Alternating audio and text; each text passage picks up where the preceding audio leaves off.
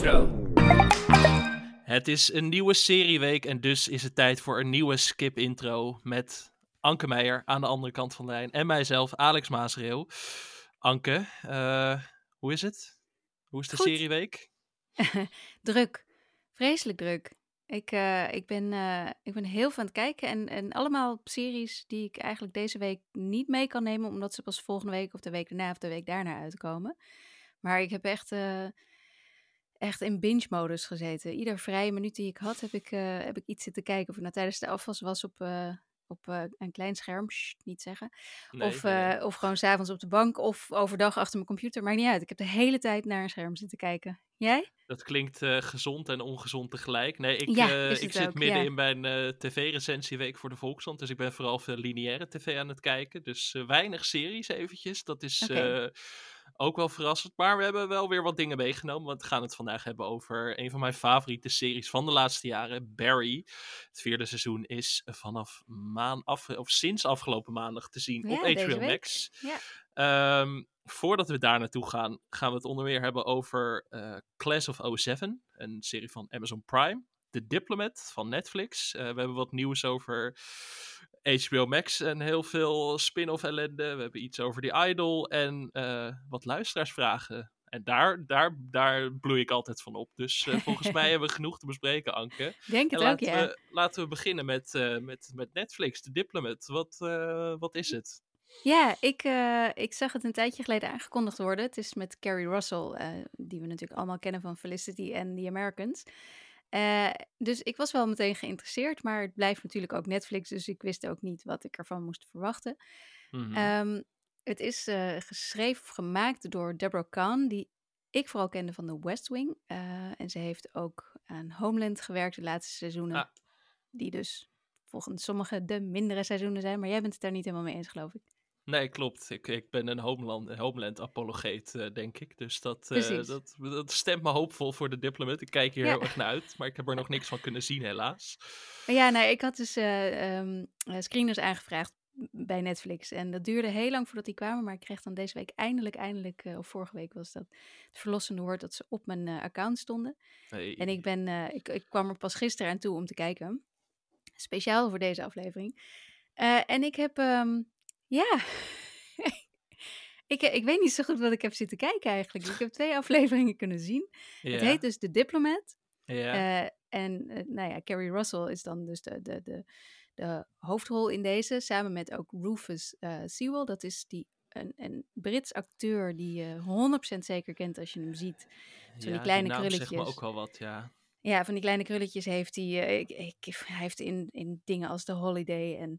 ehm, jeetje, nou echt van alles gespeeld. Je ziet, als je hem ziet, herken je hem meteen. En normaal is hij dus Brits, maar in deze is hij dus een Amerikaan Mhm. die gek genoeg met zijn vrouw mee naar eh, Engeland reist wanneer zij wordt gekozen om daar om in eh, Londen de ambassadeur voor Amerika te zijn eh, in Engeland. En het heet dus de diplomat. Zij wordt ambassadeur, maar ze willen eigenlijk dat ze de vicepresident wordt van Amerika. Dus dat Ja, is ja. wel een beetje verwarrend. En Ja, eh, nou ja, dat is eigenlijk gewoon in het klein wat de hele serie de hele tijd met mij deed. Want ik, ja, ik, ik weet het gewoon niet zo goed. Het is, zij, het is aan de ene kant echt bloedserieus, want in de eerste eh, minuten wordt een ehm, vliegdekschip van de Britten ergens op zee gebombardeerd. En daar vallen heel veel doden bij, dus dat is hartstikke serieus. ja, gezellig. Ja. En zij, ja, en zij als voormalig diplomaat en eh, goed ingevoerd in buitenland eh, politiek, eh, die, die wil dat dan gaan oplossen. Maar dan wordt ze dus gevraagd om als ambassadeur naar Engeland te gaan. Dan komt ze daar aan in Londen en dan hebben ze een huis wat midden in Londen staat, maar een enorm groot landgoed heeft. En zo- zo'n, weet je wel, zo'n echt zo'n hele oude Engelse, ja, wat is het, landhuis, zeg maar, midden in Londen. En dan zegt ze ook, Mhm. wauw, dit is wel heel groot. Ja, het is het grootste landgoed, privélandgoed in, in Londen. Eh, op Buckingham Palace na, zeg maar. Dus dan voelt het bijna alsof ze in The Princess Diaries terechtkomt. Eh, Hmm. En vervolgens is er in diezelfde aflevering ook een, een ehm, scène waarin ze een Vogue covershoot gaat doen. En dus ze is eigenlijk zo eentje die gewoon liever een spijkerbroek aan heeft. Of nou ja, dat, dat mag ze niet dragen. Mantelpakjes aan heeft, zeg maar. Maar dan wel zo stoer mogelijk. En die moet dan opeens in een hele dure jurk gaan. Dus dat, er was nog net niet een make-over scène. Maar zo voelde het een beetje alsof er ieder moment een make-over scène zou kunnen komen. Hmm. En dan het volgende moment is er dus weer een serieuze uh, politieke discussie. Die inderdaad geplukt lijkt uit de West Wing. Dus ik, ik, ik, ik was gewoon echt. Ik was helemaal verdwaald. En ik weet niet of het nou of dit nou gewoon lekker pulpy en een beetje fout, maar ook wel weer goed is of zo. Want ik bedoel, op zich qua acteerwerk was het allemaal niet heel vervelend. Maar ik, nou ja, ik zat gewoon echt meerdere malen. Wat, wat is dit? Hè? Wat is dit? Dat ik, was een beetje mijn uh, reactie. ja, ik ben nu bezorgd en benieuwd tegelijk eigenlijk. Ik dacht, ik had, ik had nog geen trailers gezien of zo, dus ik weet ook verder niks over de toon van de serie. Maar ik ben nu wel. Uh, Ja, het wisselt dus zei, tussen en serieus en niet. En Ja. tussen eh, een beetje, ja, het is inderdaad als je zegt The West Wing, Homeland en Grey's Anatomy. Ja, het, is, het lijkt alsof ze die samen hebben gegooid, eh, gehusseld hebben en dat dit er een beetje uit is gekomen. Wat Ik een weet het nog niet. combinatie. Ja, ja. Het is eh, vanaf vrijdag te zien, toch? Op Netflix Ja, vanaf vrijdag. Ja, dus ik, Hmm. ik hoop dat jij het gaat, eh, dat jij Ik dan eh, ga proberen tijd te zoeken ergens. En dan ja. mag ja. je me volgende week vertellen wat jij ervan vindt. Want ik denk toch dat het meer in jouw straatje valt. Ik, ik ben heel benieuwd. Ehm, ja, ik had dus weinig tijd. maar ik was wel veel onderweg de afgelopen week. Dus ik was op zoek naar zo'n serie die ik even, zeg maar, dat niet al te veel moeite kostte om te gaan kijken. Ehm, en eh, een collega van mij bij de Filmkrant, die had eh, wat geschreven over Class of 07. Dat is een serie blijkbaar. Ik had er niks over gehoord, niks over gelezen. Eh, het is een Australische serie. Ik had er dus niks over gehoord, want het is Amazon Prime. Dus ja, die droppen soms series zonder dat je er überhaupt weet van hebt. Dat blijft toch een hele fascinerende strategie. Heel wonderlijk, ja. Heel wonderlijk. Ehm, maar ik ging er naar kijken en het uitgangspunt was al dat ik dacht: hé, hey, dit, dit is wel redelijk in mijn straatje. Ehm, het gaat dus over een jonge vrouw, gespeeld door Emily Browning. Eh, ik, eh, ook iemand met een bekend gezicht. Volgens mij heb ik haar ooit gezien in American Gods. Ook een serie van Amazon Prime die ik alweer helemaal vergeten was, maar waar ik wel een seizoen naar gekeken heb. Ehm, zij speelt een jonge vrouw die in de openingsscène meedoet aan ehm, zo'n The Bachelorette-achtig programma. Of The Bachelor, ik weet nooit wat het verschil is, maar... eh, ik nee, heb het nog nooit wel. gezien. Maar dat is zo'n reality rozen. show en daar heeft ze een Mhm. soort van...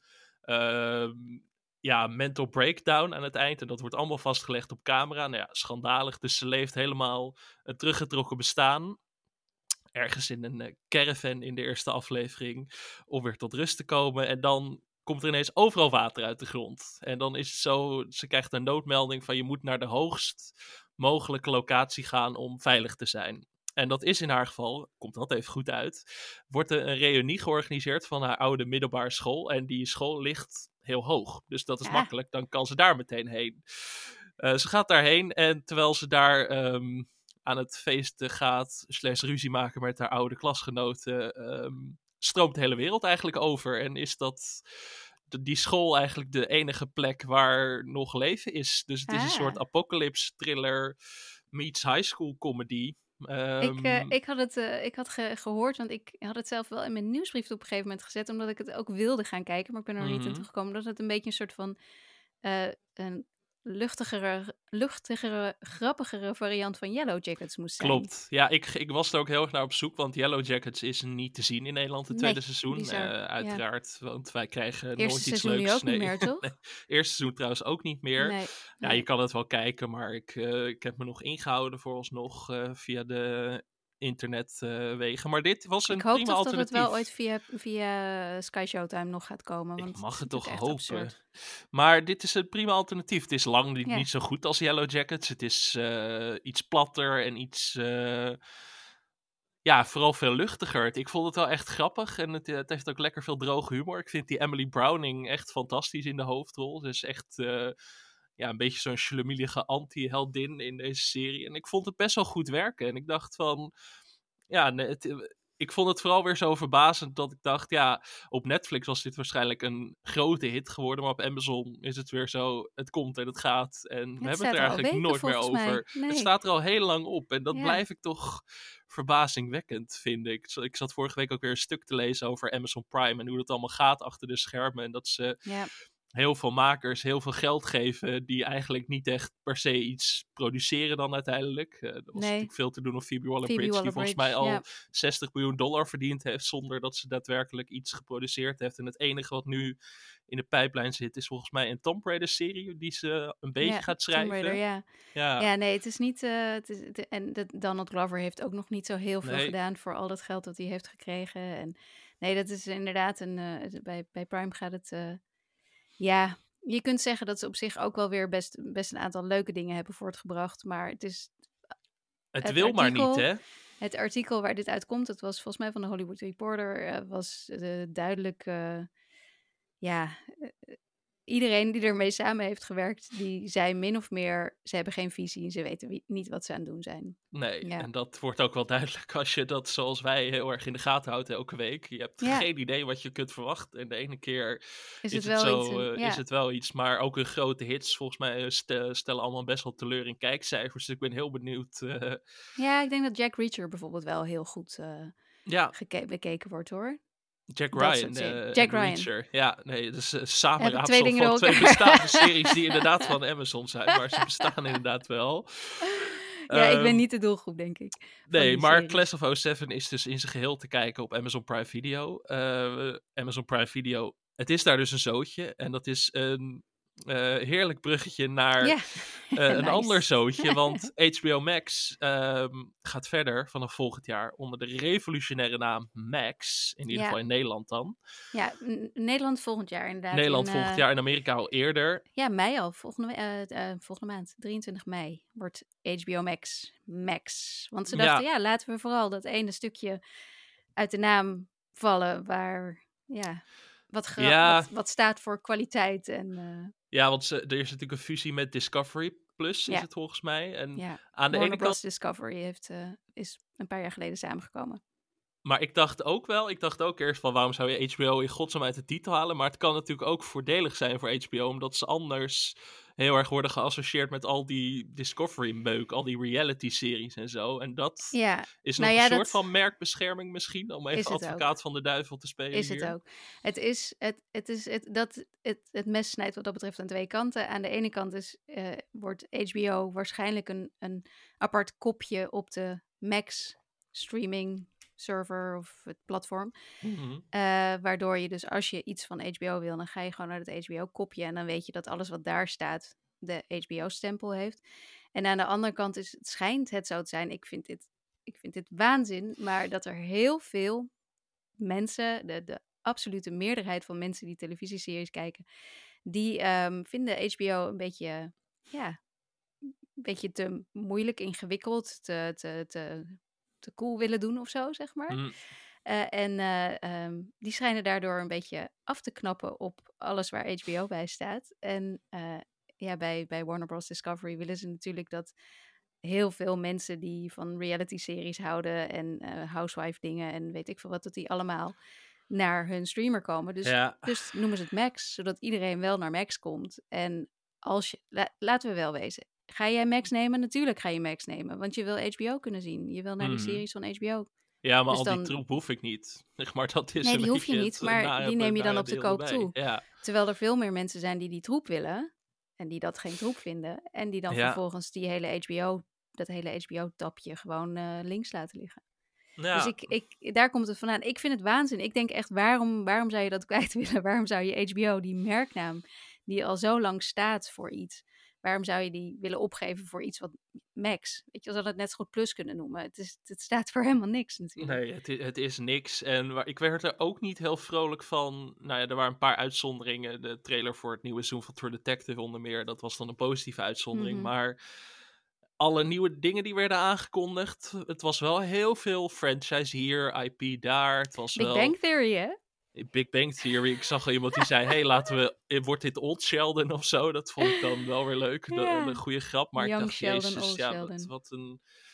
Maar en weer een nieuwe Game of Thrones spin-off. En Ja. ja, het, het, het meest verschrikkelijke nieuws. We hadden het er een paar weken geleden al over dat er een Harry Potter serie in de maak is. Die weer gebaseerd is op de boeken. Je zou denken: hé, hey, daar zijn al een paar films over gemaakt die redelijk succesvol waren. Maar het maakt niet uit. Het gaat allemaal weer opnieuw. En er zijn al tien seizoenen aangekondigd. En ik dacht Ja. meteen. eh, Eén aflevering wordt voor mij al te veel. Ik ga dit gewoon lekker boycotten. Ik heb er geen zin in, tenzij iemand me vraagt om erover te schrijven. Maar zelfs dan wil ik het eigenlijk boycotten. ik heb hier zo weinig zin in. Ik heb hier Ik nul ook, behoefte ik aan. Zo Ja. er niet te lekker op, zou ik willen Nee. zeggen. Absoluut, helemaal waar. Maar wat dus wel is, is dit, dat dit dus een Max original wordt. Hè? Dit is geen Ja. HBO-serie. Nee, daar dat, krijg maar je al dat hier, daar krijg je al de verwarring, hè? Dat, maar dat, de, de, de, Nee, maar de verwarring- De verwarring was dus eigenlijk al bij eh, HBO Max. Omdat dan Ja. mensen dachten dat bepaalde series die een Max original waren. En dus niet HBO, maar een Max original. ehm, dat die HBO waren. Dus daar, daar ging bijvoorbeeld de Flight Attendant of zo. Dan dachten mensen dat dat ook een HBO-serie was. Terwijl het een HBO Max original was. En dat, Station 11 is volgens mij ook HBO Max, toch? ja, maar die, weer. die mag dan wat mij betreft wel weer ja, HBO en Hex zijn. zou ook HBO eerder zijn, maar het is wel, het, het, is, het wordt alleen Maar maar, waren- verwarrender in de- op deze manier. Ja, maar nu wordt het dus eigenlijk makkelijker, omdat iets heel duidelijk Max Ja. wordt en niet Max. Max. Oh ja, we hebben een Max je in. Nederland. Ja, dat wordt ook nog wat, ja. Ja, dat, dat wordt pas echt verwarrend. Al die mensen, al die boomers die denken dat ze de, dat ze de, Die de willen, we zijn er bijna downloaden. kijken op de Max-app. Ja. en dan krijg je ineens de Sopranos als je niet uitkijkt. Of de. Real Housewives of Los Angeles. Ja, dat is toch jammer. Ja. Ehm, ja, een andere Wil je het serie... nog over die Game of Thrones serie hebben die ze hebben aangekondigd? Eh, Nee, ook daar heb ik weinig zin in? Anke. Eh, Waar ik ook weinig zin in heb, is eh The Idol. Het heeft eindelijk een release date gekregen. We hebben Ja, het het een paar weken geleden gehad over die, de chaos achter de schermen en de mogelijk grensoverschrijdende gedragingen van maker Sam Levinson, die ook eh, Euphoria maakt. Ehm, en er is nu een trailer en een release date. Eh 5 juni wordt het uitgezonden. Ja. Ik, Gaan we hem recappen? nee, nee, nee, nee, hè? nee. Ik, Nee. eh, ik, word, ik krijg een heel naar gevoel van alles wat om Ik deze ook. serie heen hangt. Als ik trailers zie, denk ik, nee, dit wordt hem niet. Dat, Ja, ik, ehm, nee, ik word er niet vrolijk van. Eh, zullen we nog één naar HBO-nieuwtje bespreken voordat we naar leukere dingen gaan, Anke? Ja, hoe, Want- kunnen we, hoe kunnen er nou zoveel nare HBO-nieuwtjes zijn? We zijn toch zo... Ja, we, maar, eh, nou goed, eh, voor ons, eh we kunnen het gelukkig combineren met heel veel lof voor HBO-dingen. We maken een wekelijkse recap over Succession. Ja. Word lid van die Patreon, zou ik zeggen. Maar Ja. ehm, Hoe lang duurde die van, van deze week ook alweer? Een uur, uur en 20 minuten. Zolang gaan we deze aflevering natuurlijk niet maken, dat beloven we wel. Maar op Patreon kun je terecht voor hele lange afleveringen. Ja, Maar ja, er was ehm, ja, een vervelend nieuwtje over The White Lotus. En dan, eh, Ja. ja. ik zou willen zeggen, our Achilles heel is our Achilles kak. En dat lijkt ook te gelden voor de man die die zin uitsprak in het tweede seizoen van The Mhm. White Lotus. F. Murray Abraham, die Bird speelde, die ehm, is uit Mythic Quest gezet vanwege mogelijk seksueel grensoverschrijdend gedrag. ja na Vond ik toch meerdere wel- waarschuwingen. Of tenminste, dit was eh, in ieder geval twee waarschuwingen gehad. En Ja, was dus gewaarschuwd om bij de vrouwelijke actrices uit de buurt te blijven. hm.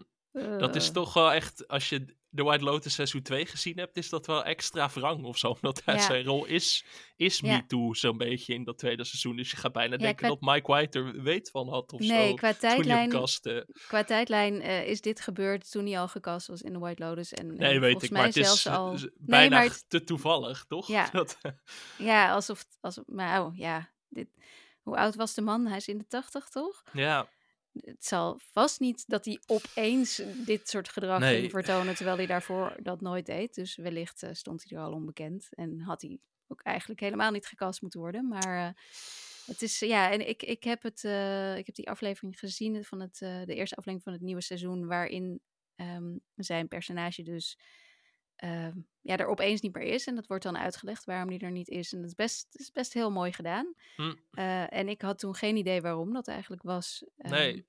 Ik vond het ook jammer. Ik, eh, ik, Ja. eh, die eerste twee seizoenen vond ik hem wel altijd eh, goed Ja. in Mythic Quest. Ik vond het ook een hele goede acteur. Ik, vind- nou, ik vind het een hele goede acteur, maar dit... eh, ja, Ja, groter wordt de smet had- ook niet. Ja. Zijn personage had ook zo'n zo'n hele leuke standalone episode gehad. Die Ja. dan, Dat was hij dan niet. Dat was een jongere versie of een jongere acteur die een jongere versie speelde. Ja. Maar het was, nu begrijp je wel waarom. Het was een beetje, beetje vreemd dat ze hem er zo, ook op zo'n manier, zonder dat er afscheid werd genomen of wat dan ook, dat hij er eigenlijk uitgeschreven was. En ja, nu begrijp je het. En vind ik het ook wel weer, eh, ja, wel weer goed. Ik bedoel, eh, eh, het schijnt zo te zijn dat, dat de, de maker en hoofdrolspeler Rob McKell, McKell, McKelney. Ik, nu ben ik echt onwijs... McKelney. McKelney. Mc- Ik kan het ook niet uitspreken, maar... McKelney. nou, weet je wat het is? Ryan Reynolds heeft vorige week, en dat heb ik nog gekeken, hij was vorige week jarig namelijk, Rob McKelney. ja, En nu zeg ik het alsweer, alsnog verkeerd volgens mij. Want hij heeft dus een speciaal een heel liedje voor hem opgenomen. Want ze hebben toch samen die Wrexham... eh, Welcome eh, to Wrexham, ja, Ja. te zien op Disney+. Plus. Dus hij heeft een heel liedje voor hem opgenomen, omdat niemand ooit zijn naam goed kan uitspreken. En het is een ontzettend catchy, leuk liedje, waarin hij ook zegt, het rhymes op Penny, Rob. Ja, Ik kan het niet meer. ik kan het niet meer. Ik heb dat liedje echt een paar keer geluisterd en ik vond het heel leuk. En nu ben ik alsnog zijn naam vergeten. Je moet het toch maar even gaan eh, in de show notes gaan ja, delen, ook zodat wij het ook gaan leren, ik. Anke. Maar Ja. hij heeft in ieder geval eh, wel meteen ingegrepen toen hem dit ter oor kwam. Dus dat, is, dat, is wel, dat spreekt wel weer voor hem en voor ehm, de serie. Ja. Wat een hartstikke leuke serie is die ik iedereen zou aanraden. Zeker, helemaal mee eens. Ehm, laten we even wat luisteraarsvragen gaan doornemen. Mensen hebben in onze Facebookgroep een paar vragen ingestuurd en dat is altijd leuk. Ja. Eh, Gert-Jan vraagt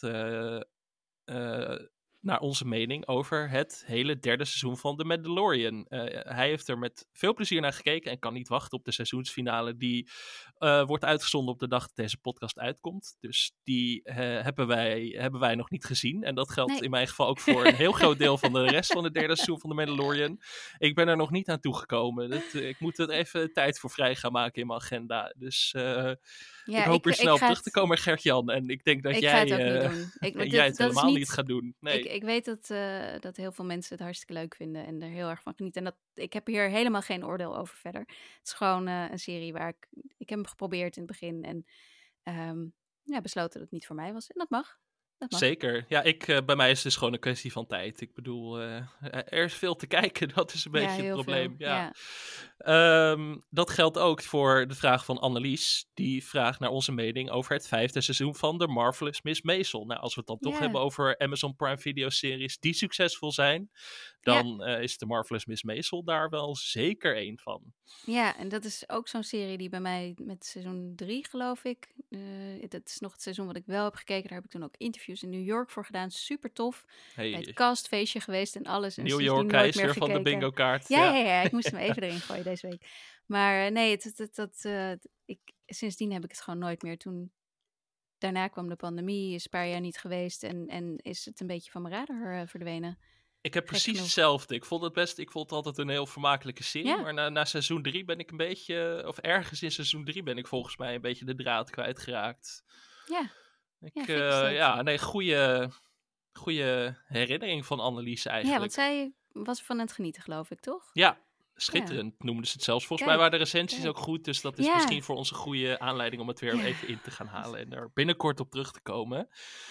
Ehm eh, Annelies vroeg ook iets over de writers strike. Oftewel de schrijversstaking. En daar heb jij een Ja. beetje in verdiept, toch, Anke? Ja, ik had er een tijdje geleden al in mijn nieuwsbrief iets over geschreven, omdat, eh, omdat het er al een tijdje zit aan te komen, inderdaad. En nu heeft deze week eh, hebben, heeft 98% van de leden van de Writers Guild of America, die hebben voor een staking gestemd. En dat is in het geval dat de, ehm, de vakbond en de, de, ja, de studio's er niet uitkomen. eh, en het nieuwe contract moet 1 mei eh, onderhandeld zijn. En dat, dat, ja, die deadline die, eh, komt heel snel dichterbij. En het lijkt er niet echt heel erg op alsof ze het gaan redden. Nu is het wel Nee. zo dat er in 2017 op het laatste moment toch een deal is gekomen. In 2007 eh, heeft het 100 dagen geduurd, die staking. Is er dus, dat is de laatste staking die is geweest. Hebben de schrijvers in Hollywood 100 dagen gestaakt. En dat heeft ervoor gezorgd dat er heel, heel veel series waren die in plaats van 22 afleveringen in een seizoen maar 12 afleveringen hadden. Nou, sterker Eh, nog, dat eerste seizoen van Breaking Bad heeft maar Ja. zeven afleveringen. En dat kwam vo- volledig door die staking, volgens En mij. weet, je, en weet je wat daardoor, daar is wel iets goeds uit voortgekomen volgens mij. Want eigenlijk hadden ze, eh waren ze van plan om Henk in die laatste twee afleveringen Jesse. dood te maken. Henk, Toch? Henk. Oh, dat wist ik niet. Ik dacht dat het Jesse was. Dat, eh, Ik, ik eh, kwam net op Vulture een artikel tegen waarin Oh, ze zeiden dat het Henk was. Ja. Alleen omdat dat dus toen nooit, omdat die twee afleveringen nooit gemaakt zijn Ah. eh, en er een hele tijd tussen zat, hebben ze vervolgens besloten, waarschijnlijk ook een reactie. Maar Jesse was, was ook het plan, maar dat hebben ze dan denk ik al eerder. Dat ja, heeft niet met die oké. schrijverstaking te maken. Nee, dat heeft daar niks mee te maken. Nee. Maar dit, dit wist Maar dit was gewoon niet, puur als ze gewoon die afleveringen toen hadden gemaakt. Als ze meteen in één ruk door waren gegaan, dan was hij dus in die laatste aflevering wellicht eh, eh, omgekomen. Eh, en dat, eh, dat is dus uiteindelijk eh, niet doorgaan. Ik vind dat altijd grappig hoe toeval ook een rol kan spelen Ja. in het slagen van series. Hè? Want we hebben het ook bij Succession gehad dat Logan eigenlijk, ook aan het ook. eind van seizoen 1 Mhm. dood zou gaan, volgens mij. Nou, je ziet eh, dat dat de hele serie eigenlijk heeft veranderd. En dat geldt voor Breaking Bad natuurlijk ook. Ik bedoel, eh, Ja. niet geheel toevallig zijn daar eh, hangen die, die sterfscènes die niet zijn doorgaan samen met de twee beste afleveringen in de seriegeschiedenis. Dus dat is Ja. toch wel grappig hoe dat dan eh, kan werken. Maar ja, er zijn wel Ehm. heel veel andere, andere series die er echt wel onder geleden hebben hoor. Ja. Die, die er niet beter uitgekomen zijn omdat ze gewoon gekort werden of eh, een jaar werden uitgesteld of wat dan ook. En het is, ja, het is wel echt heel spannend, want ze zijn dus nu. De, de, de reden dat de schrijvers willen staken, het- ik, ik sta er echt wel volledig achter. Wat ik in ieder geval allemaal gelezen en gehoord heb, is eh, ehm, dat ze op dit moment gewoon echt heel slecht betaald worden. Gewoon mensen die, die eh 10, 20 jaar geleden hetzelfde deden als wat ze nu doen, die krijgen bij wijze van spreken minder betaald dan dat ze toen kregen. Daarbij heb je zoiets als de, de mini-rooms. Dus niet een, dat zijn de writers rooms, maar dat zijn, is dan de mini-variant. Waarin maar een paar mensen eh, in een korte tijd eigenlijk een, een seizoen uit de grond moeten stampen. En dat wordt dan gedaan voordat de serie is, eh, officieel is, is aangekocht. Waardoor er minder betaald kan worden, omdat het een soort van pre-productie dingetje is. Eh, en zo zijn er nog veel meer. De, de, de schrijvers krijgen nu natuurlijk niet meer eh, residuals. Dus ja, hoe zeg je dat in het Nederlands? Ehm, geld wat je krijgt als je, als je aflevering waar je aan hebt geschreven herhaald wordt. Want Mhm. er zijn geen herhalingen meer, want alles staat de hele tijd op Netflix of op Disney of op HBO of wat dan ook. Ja. Dus er, de- het- ja, schrijvers hebben het echt heel zwaar. Al die namen die wij voorbij zien komen, die.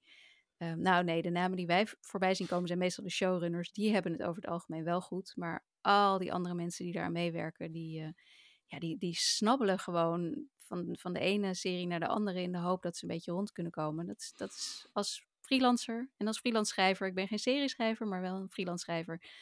eh, ja, We voel kunnen ik erover enorm, meepraten. ja, ja. ik voel enorm met ze mee. Ja, ik weet hoe het is ook inderdaad. eh, om de ene dag wel een opdrachtgever te hebben en de volgende dag niet meer. Dus Mhm. ik, ik, ik hoop dat ze eruit komen. Maar ja, de, de geluiden die van de andere kant komen, die wijzen er wel op dat, eh, dat ze in Hollywood bereid zijn om, ehm, ja, om, het, om het spel even goed te spelen. Want ze zijn al script aan het hamsteren. En eh, er staan heel veel reality-series waarvoor je geen scriptschrijver nodig hebt, eh, klaar om geproduceerd te worden. Dus ja, ja, ja, ja. Snel door naar leukere vragen, Anke. Ja. Ehm, Evelien vroeg, eh, of stelde een hele leuke vraag. Welke muziek of welk nummer is iets of iets anders gaan betekenen voor jullie door het gebruik ervan in een serie? Zelf kan ik Homeward Bound van Simon Garfunkel niet meer loskoppelen van de leftovers. Ja, Anke. Ja. Je hebt volgens mij een hele long list met titels eh, van nummers die helemaal veranderd zijn eh, door een serie Ja. kijken. Nou ja, niet dus waarschijnlijk wel, maar ik, eh, ik, ik vind dit echt zo'n moeilijke vraag eh, eh, om even zomaar te beantwoorden. Ik heb er echt net even over naast te denken. En het enige waar ik dan op kon komen waren twee redelijk recente dingen. Eh, wat de, de eh, Pearl Jam was in eh The Last of Us, in de, de aflevering van, eh, van Ellie, de, de, de flashback van Ellie. Ehm, die ik, waardoor ik weer eigenlijk opnieuw waardering kreeg voor de band. Eh, en, eh, en natuurlijk Running Up That Hill eh, in ehm, eh, Stranger Things. Wat gewoon, ja, die mij weer een hele nieuwe waardering voor Kate Bush had gegeven. Een nummer wat ik echt, denk ik, sinds de jaren tachtig nooit meer geluisterd had. Ehm, dus ik vind inderdaad, series kunnen heel veel doen. Ik, ben de, ik heb de soundtrack van The Last of Us ook meerdere malen geluisterd. En luister zelfs de soundtrack van The West Wing regelmatig. Ja.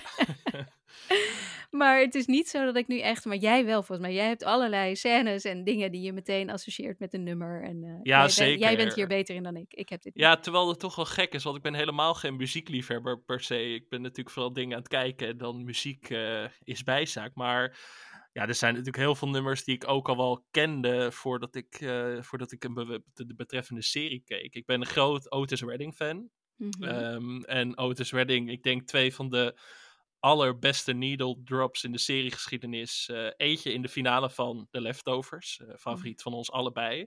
Eh, I've Got Dreams to Remember. Mhm. Dat, dat, die hakt er echt in. Als ik daar al een foto van zie, dan, ja, dan, dan gaan de traanbuizen al open. En dat geldt ook voor het gebruik van I've Been Loving You Too Long in Twin Peaks. Mhm. Twin Peaks The Return, uiteraard. Ja, prachtig gebruikt in die scène. De, de kijkers van Twin Peaks The Return weten wel over welke scène ik het heb. En de leftovers is de dansscène, toch? De dansscène Ja, in de precies. finale, ja. Dus Oké. Daar zullen we ook verder niks over prijsgeven. Maar Nee. eh, ja, allemaal de leftovers kijken. Dat, ja. eh, dat, eh, dat lijkt me logisch. Don't Stop Believing, Journey. Altijd als ik dat hoor, heb ik het gevoel dat ik in een Amerikaanse diner zit en elk moment kan worden neergeschoten. Ja. Ja, dat. Ja, ik hoor altijd die bel van Holstens uit de. Sopranos als ik dat nummer hoor, terwijl dat er helemaal niet in zit. Dus dat is ook wel. Ik ben zo benieuwd hoeveel mensen. eh, want wij hebben hem laatst ook als needle drop in de, in de uitzending gehad. Ja, Ik ben zo benieuwd of mensen dat allemaal, hoeveel mensen dat gehoord hebben toen. ja We hebben er een paar reacties op eh, gehad, maar ja. het was helemaal aan het einde namelijk. Ik Ja. vraag me altijd af hoeveel mensen het einde van zo'n mensen blijven luisteren. Ja. Eh, ik heb ook nog ABBA, The Winner Takes It All. Een geweldige scène in Better Call Saul. Natuurlijk Ah, een van mijn favoriete series. Een karaoke scène. En altijd Ah. als ik nu The Winner Takes It All hoor, moet ik aan die scène denken. Omdat het een geweldige conclusie is voor een verhaallijn in die serie die ik ook niet zal Mm. prijsgeven. Ehm, ja, en ik kan er nog wel een paar noemen. Ik, ik heb helemaal niks met U2, maar eh With or Without You wordt gebruikt in de finale van The Americans. En dat is Mhm. daar heel erg krachtig. Ik denk dat nummer zouden ze gewoon nooit meer moeten performen, maar alleen die beelden uit The Americans laten zien. En eh, als we het toch over finales hebben en over muziek die een ongekende impact heeft gemaakt, is het toch wel Breathe Me van Sia volgens mij in die eh, compilatie aan het eind van Six Feet Under. Eh, Mhm. Waarschijnlijk het allermooiste serie-einde ooit. Ehm, en als ik dat nummer hoor, dan, nou ja, goed, dan heb je meteen weer die vernietigende ervaring van de laatste paar afleveringen van Six Feet Under. Six Feet Under ook te zien op HBO Max. Ehm, Zie je, jij hebt gewoon een hele lijst. Bam. ik heb gewoon een hele lijst zo uit het hoofd. eh, En dat is alles wat ik verder over muziek te zeggen heb, Anke. Laten we het snel gaan hebben over iets waar we allebei heel goed over mee kunnen praten. Namelijk eh HBO Max. Daar is hij weer. Het is tijd voor goed nieuws. Barry is terug. These people I take out, they're bad people. The money's good. It's a job. Yep. Hey, man. Are you seeing this beautiful morning? What are you doing? How are you? What am I doing? I'm set up here like you asked me to. Oh, right. Duh. This heat is urgent. This is Ryan Madison. familiar to my slaughterous thoughts. Hey, man. Are you new to this class? Help me out. Ryan, you're up. I'm gonna do the scene with him. And action. What do I? I don't know what to say. Wow, wow. Ja, Anke, het ehm, 2023 voelt een beetje als het einde van het tijdperk in sommige Ja. opzichten. Ja, dan is straks is, eh, is, eh, HBO slechts nog maar een tapje in, de Max, eh, in het Ja. Max-platform. En dan hebben we geen series meer als Succession en Barry. Ja, Het, eh, ik zag dat iemand dit laatst ook op Twitter deelde. Het voelt een beetje als een soort, ja, toch wel einde van een soort prestige-tv-tijdperk. Ehm, Hmm. Ik voelde dat ook wel nu. was dat John vorig- Landgraf die dat zei? Ik weet niet wie het was inderdaad, maar het was eh Better Call Saul vorig jaar natuurlijk. Nu Succession, nu ook Barry. Allemaal eh, stoppen. Langlopende Mhm. series waarbij je heel veel tijd hebt geïnvesteerd in de personages. Waar je van bent gaan houden en die zijn er straks niet meer. Ehm, ja, en het voelt... Maar ja, ja, ik heb- langlopend Succession is vier seizoenen? Ja, maar ik vind Barry, meer dan vier drie seizoenen? seizoenen wel echt langlopend. Ik denk minimaal drie, vier wel. seizoenen. Dat is tegenwoordig al langlopend. Want, Klopt. eh, maar het geeft mij wel een beetje de hoop dat er zomaar iets kan zijn wat ook weer een paar seizoenen loopt en dezelfde. Ik bedoel, vier jaar geleden was Succession, of vijf jaar geleden Nee, was Succession er ook nog dat niet. is en Barry waar, maar niet. toch... eh, eh, ik weet niet, ik zie er minder of zo. Het is Severance zou het kunnen, The Bear zou het kunnen. Ja. Ehm, The. Last of Us was ook wel weer... The eh, Last of Us. Maar The Last of. Us is een typische serie waarvan ik denk, zitten daar meer dan twee, drie seizoenen in? Dat betwijfel Ja, ik oké, heel erg. langlopend. Ja, ja, Ja. ja. ja, ja. Ik heb het puur over langlopend, hè. Ja. Want ja, series als Endor en zo zijn natuurlijk ook goed. Maar dat gaat maar twee Die gaan seizoenen ook maar een mee paar waarschijnlijk. seizoenen, Dus het, eh, ja, ik... Maar als, vorige week hadden we het natuurlijk over aflevering 3 van Succession. Ehm, Zo'n aflevering heeft toch echt de allergrootste impact als je, wat is het, 32 afleveringen al hebt meegeleefd met Klopt. personages. Dan, dan is de imp- emotionele impact het allergrootst. En dat, ja, ik ben bang om dat gevoel een beetje te gaan missen of zo. Ik weet, het- ik weet het, het kan ook bij korte series. Ik bedoel, The Last of Us aflevering 3, maar dat was bijna Ja. een soort aparte film op zich. Maar ja, het maakt me bijna pre-nostalgisch of zo. Nadat ik denk, hé, hey, er stoppen zoveel grote series met hoofdletters. Dat ik bijna, ik word er een beetje treurig van. Hoe, eh, hoe is dat voor jou? Eh, nou, ik ben nu nog heel erg aan het genieten, vooral van Succession. Hmm. Ehm, En ik... En, en Barry ben ik nog aan het inhalen. Ik zit nu in seizoen eh, drie.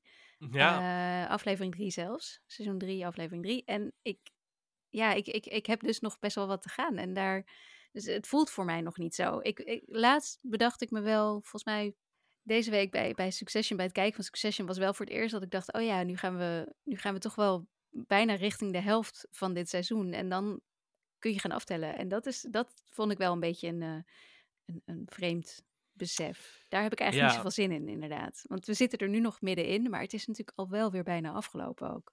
Het ja. is bijna afgelopen. En in het geval van Barry, het vierde en laatste seizoen is eh, dus eh, vanaf maandag, eh, afgelopen maandag Ja, te zien en op HBO Max. Geen tien afleveringen, heeft minder afleveringen. heeft acht afleveringen, Ja. waarvan ik er dus al zeven gezien heb. Ik ga niks spoilen, maar dat, dat, dat, dan is het einde echt, echt nabij. Dan voelt het einde echt als onvermijdelijk. Even voor de mensen die geen idee hebben waar we het over hebben. Barry is een serie van en met Bill Hader. Bill Hader kun je kennen van Saturday Night Live. Je kunt hem kennen uit zijn bijrollen in films als Superbad, Adventureland, Trainwreck. Heel veel comedies. Ehm, maar Barry is in alle Barry, opzichten zijn carrière hoogtepunt. Ja. Eh, hij heeft de serie bedacht, hij heeft de serie voor een groot deel geschreven, voor een groot deel geregisseerd. In dit laatste vierde seizoen zelfs alle afleveringen geregisseerd.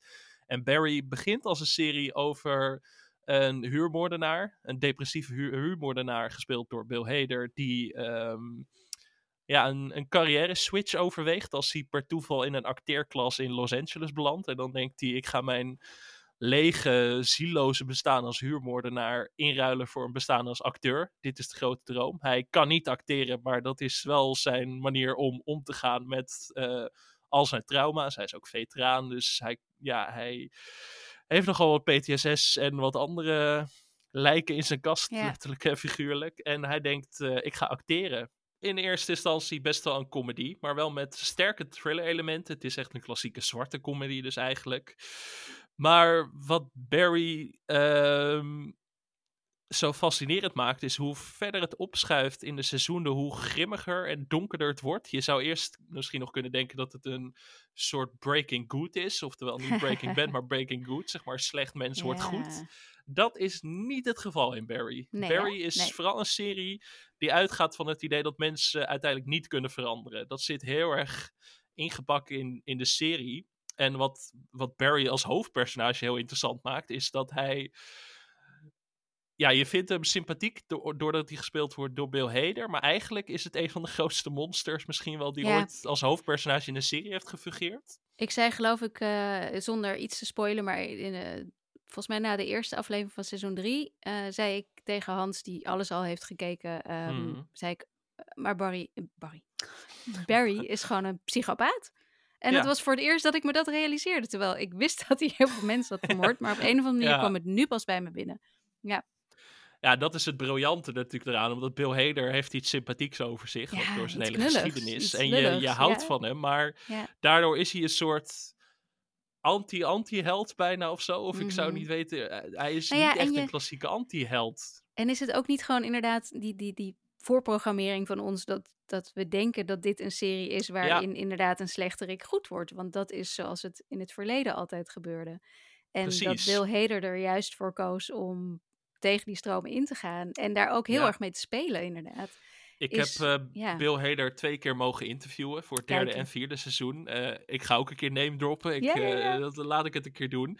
En wat, wat me vooral opvalt, hij heeft echt een hekel aan Barry. Hij vindt Barry zelf Hm. echt een verschrikkelijk personage. Snap En ik? dat, ja. dat vind ik best wel grappig, want heel veel acteurs zijn toch altijd Die op zoek naar het altijd, goede hè? in hun Ja, personages. Ik Houden van bedoel, personages. Iemand als Brian Cox heeft over Logan Roy in Succession ook vaak gezegd van ik eh, zoek naar waar zijn liefde zit en dat soort dingen. En Bill Hader is echt zo van Barry is een monster en ik vind hem een monster en ik vind hem dom en ik vind hem irritant. Maar dat en is dat dus... is eigenlijk heel verfrissend. Hij heeft dus inderdaad niet geprobeerd om te zoeken naar de menselijkheid in Nee. dit personage, maar ju- is juist daarmee verder gegaan, heeft dat uitgebouwd. En dat maakt het ook zo interessant. Ja. Ja, en hij zegt ook, ik snap gewoon niet dat mensen nog, zeg maar, voor hem kunnen rooten. S- Mhm. Sorry dat ik weer een Engelse term gebruik, maar eh, dat, dat mensen met hem meeleven en dat mensen hopen dat hij wint tussen haakjes. En dat, dat als uitgangspunt van een serie vind ik al fascinerend. En ook de toonwisseling in deze serie. Wat ik zei, in de loop van de seizoenen wordt de serie steeds schimmiger, steeds donkerder. Zeker in seizoen 3, nou daar zit jij dus nog middenin Ja, ja, ja. wordt de toon grimmiger en grimmiger. En heeft het op een gegeven moment bijna niks meer met de comedy te maken. Alleen met wat hele sardonische humor. Dat je zwartgallig, dat je toch maar gaat lachen om hele vreselijke Mhm. situaties eigenlijk. Eh, er zijn niet heel veel series die ik zo zo'n omslag heb zien doormaken. Dat het echt een soort... Ja, dat het bijna helemaal anders voelt dan aan het begin. In het begin zit die grimmigheid daar ook wel in, maar het is wel met mate. Het is dan een comedy met thriller-elementen. En nu is het echt een thriller met comedy-elementen. Ja, ik vond, eh, ik vond het eerste seizoen, daarom heb ik er ook echt heel lang over gedaan. Ik, ik, het, het- het kwam nooit helemaal goed bij mij binnen of zo. Het is niet dat ik dacht, oh wat is dit vreselijk of saai of slecht.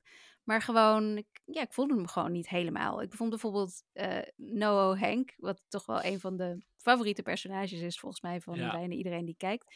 Die vond ik, vond ik niet zo leuk.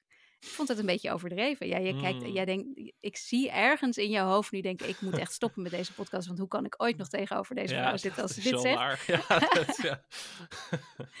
Maar ik vind hem dus wel nu, in de volgende, in de seizoenen die ik daarna heb gekeken, ben ik hem wel gaan waarderen. En zie ik hem wel. Ik vond in het begin allemaal nog net iets ehm Ze Ja. moest een beetje uit die karikaturen, denk ik. karikaturen. Ik denk dat Ik dat het een ja, beetje is. Dat geldt precies. voor bijna alle personages. Ik vond wel, Sally ook, dat zei ik laatst tegen jou, ik vond Sally vreselijk. Ik vond haar zo Sally niet speelt leuk. een eh, aspirant-actrice die uiteindelijk een soort van relatie krijgt met Barry. Ehm, ja. dat vind ik dus wel grappig, want heel veel mensen zeggen dan, oh, ze is unlikable en waarom is ze zo vervelend? En eh, ik heb haar, Sarah Goldberg, die haar speelt, ook geïnterviewd. En zij zei ook van, ik heb daar juist voor gepleit bij Bill Hader, dat ik niet het cliché-vriendinnetje of de zeikert zou worden. Ik wil gewoon net zo donker en onuitstaanbaar zijn als alle mannelijke hoofdpersonages in deze serie. Wat ik een hele goede keus vind, want Ja. dat werkt uiteindelijk in alle seizoenen perfect. Maar Absoluut. Maar het is in ook wel hoe wij seizoen, getraind zijn als tv-kijker bijna of zo. Dat we iets Maar in het- verwachten misschien. Maar mijn probleem in het eerste seizoen was dat ik dus, dat ik dus eigenlijk ehm, iedereen. Dat ik, dat ik, ik, ik vond geen aansluiting eh, bij de Mm. personages. Ik had daar een beetje moeite mee. Want ook Jean Cousineau, de, de, ehm, de, de, de acteur, eh, de Acteercoach. ja. acteercoach, dankjewel. Ja. Ik zou wel zeggen leraar, dat voelt niet helemaal goed. Nee, Eh, die gespeeld wordt door Henry Winkler eh, van eh, levende Happy- legende. Ja. Happy Days eh faam natuurlijk, ja. Die vond ik ook, ehm, ja, inderdaad een karikatuur in het eerste seizoen. Dus ik had daar echt een beetje, ik, ik, ik, ik zag wel dat het goed was, maar het- het- ja, ik vond het net iets, ehm, ik, ik zag ook wat het was of zo. Ik zag te veel dat het geschreven was. Mhm.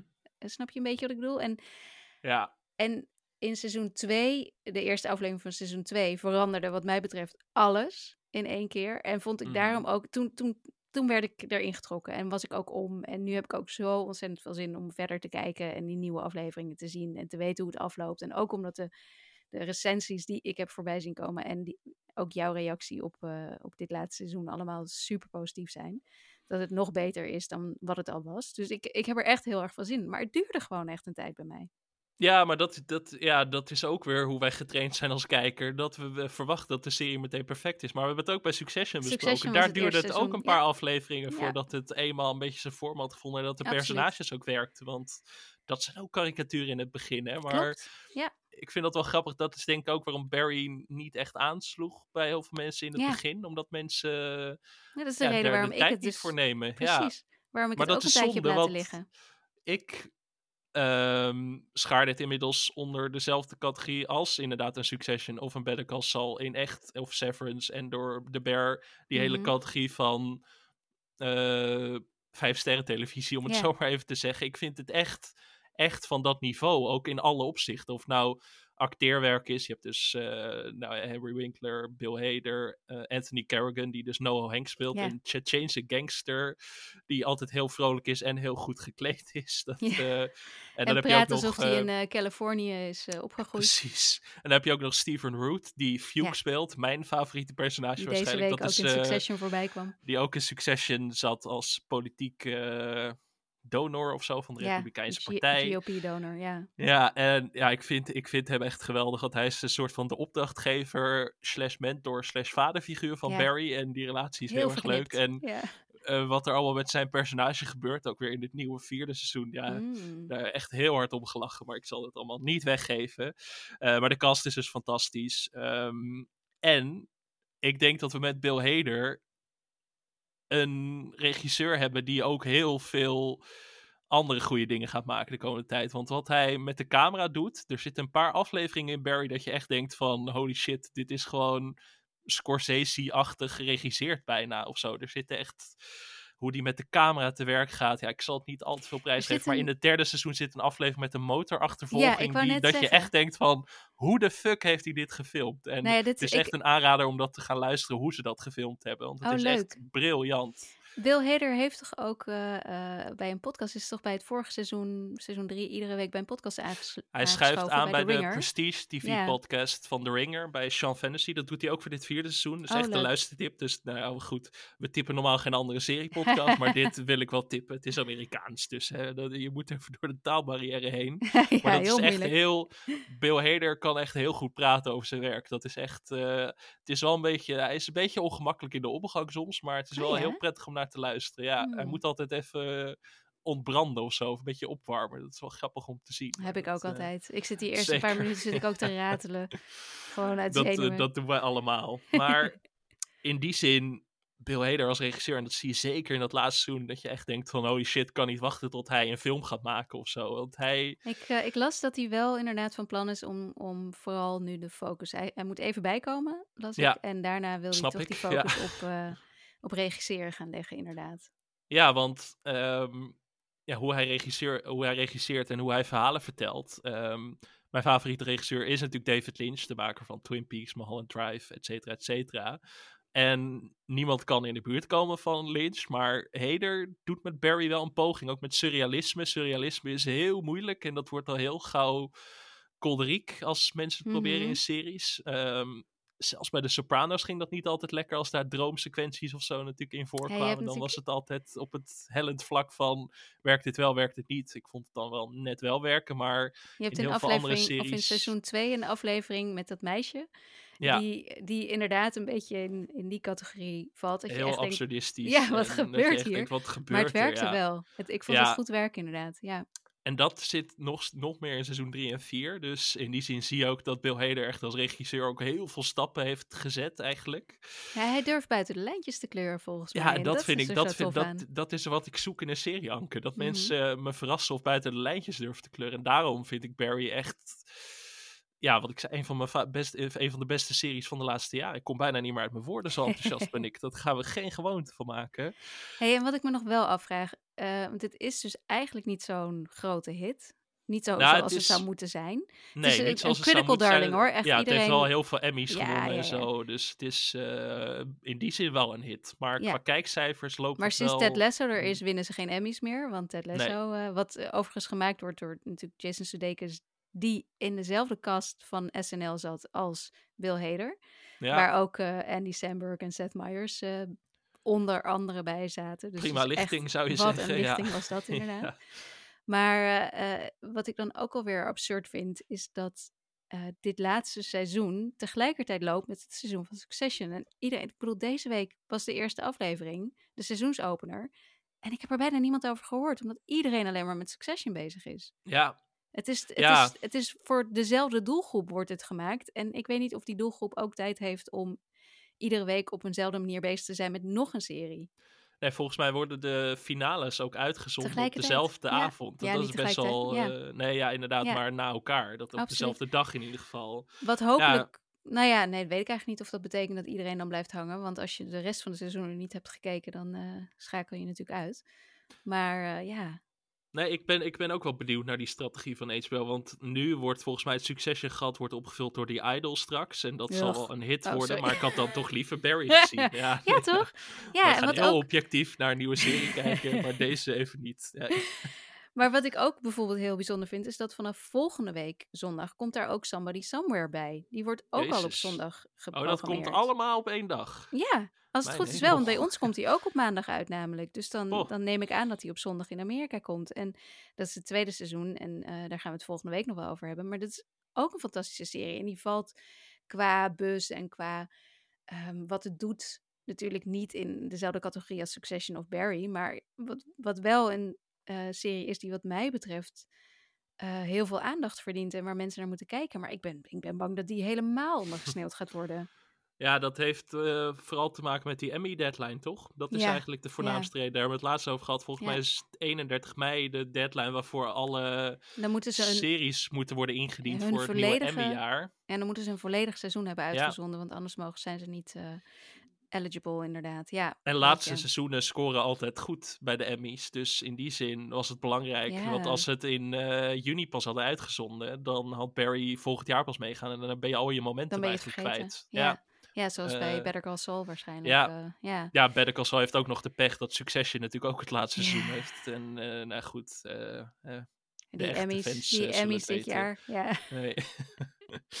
wordt, wordt al wat. Maar ja, nee, ik, ik ben wel benieuwd. Ik ben benieuwd of het dan Barry, want, want eh, daar hadden we het laatst volgens mij ook al over. Ted Lasso doet ook niet zoveel op het moment. Het lijkt wel alsof niemand, eh, niemand aan het kijken is. Dus ik hoop dat Oh. Barry wel iets meer mee gaat krijgen. Iets meer wind in de rug gaat krijgen, zeg maar.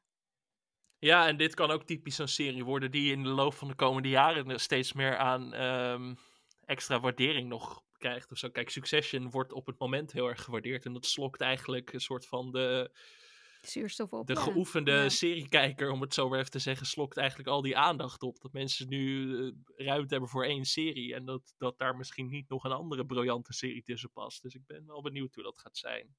Hoe is dat voor jou? Heb je daar ruimte voor?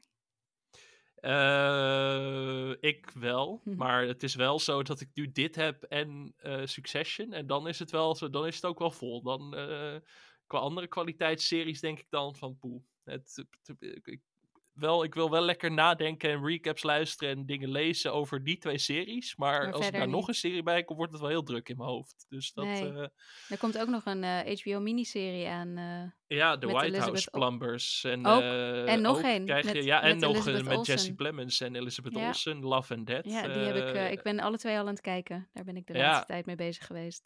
Ja, nee, Ja. dat, het wordt heel druk, Mhm. als je het zo op een Alleen, zet. alleen bij HBO Max wordt het al heel druk. Ja, dit is alleen bij HBO. Eh, nou goed, eh, je hebt in ieder geval veel te kijken. Barry, het voordeel is, de seizoenen zijn steeds maar acht afleveringen en de afleveringen duren gemiddeld een half uur. Dat is lekker makkelijk Ja, in het te is, halen. het Dus is fijn eh, en fijn om even dus aan het einde van de avond, wanneer je denkt, nee, ik kan niet nog een keer 50 minuten of een uur aan. nee, Dan, eh, want, die, want de diplomat waar ik het eerder in eh, deze aflevering over had, die hebben het, die heeft natuurlijk afleveringen van 50 minuten. ik, ik, heb, ik heb hem wel verkocht, hè, die aflevering, of die, die serie. ja, niet echt. kijken ik weet niet of ik het al red volgende week, Anke, maar dat... Ze kijken wel heel makkelijk weg, omdat je gewoon de hele tijd denkt, wat? Wat was, hè? Oké. maar slaat dit op? Ja, Maar ja, dat heb je dus bij Barry niet. Bij Barry denk je alleen maar, oh, what the fuck. ja, Ja, ja dat de tof. afleveringen bijna te kort zijn, denk je soms. Maar dat eh, is juist ook wel weer eens eh, een verademing. Ja, weet je dat ik ze echt perfect vind eigenlijk? Ja. Er gebeurt heel veel. En het, en het, en het gaat diep genoeg. En het Ja. is echt wel, het is echt zo'n serie. Ik vind het ook eigenlijk absurd dat hij bij eh, in, de, in de categorie comedy valt. Want het, ik, ja, ik weet niet. Is het Die niet categorie, net als Nee, bij The net als de Bear en- ja. Dat, eh, het, het- maar toch zal het, want ik bedoel, dit staat tegenover Abbott Elementary. Nou, sorry, dat, Ja. dit is echt zo'n andere serie. Ja, ik nee, is niks ten nadele van Abbott Elementary, nee. want het is een hartstikke toffe serie, maar dit is, en ook onwijs goed gemaakt. Alleen een hele andere categorie, dus ik vind het waanzin dat die twee tegenover elkaar staan. Maar ja, ik... eh, ja, mag het is ik waanzin, Anke. mag Ja. ik nog even zeggen hoe leuk ik Henry Winkler vind. Ja, Henry Winkler, ook een van de leukste mensen die ik ooit geïnterviewd heb. Die heb ik ik. uiteraard ook geïnterviewd. En Uiteraard. trok volledig zijn eigen plan tijdens die Oh, interviewsessies, dan? die vaak heel geregisseerd zijn. Dat hij gewoon naar mensen ging vragen, hey, eh, wat heb je gisteren gegeten? en eh, wat heb je voor familie? En eh, ben je ooit in Volendam geweest? Vroeg hij aan mij. En toen, eh, nou, toen heb ik gezegd eh, dat ik een eh, nou, lichte hekel heb aan Volendam. En nou, toen hebben we daar lekker om gelachen met z'n tweeën, want hij vond het ook maar een gekke plek.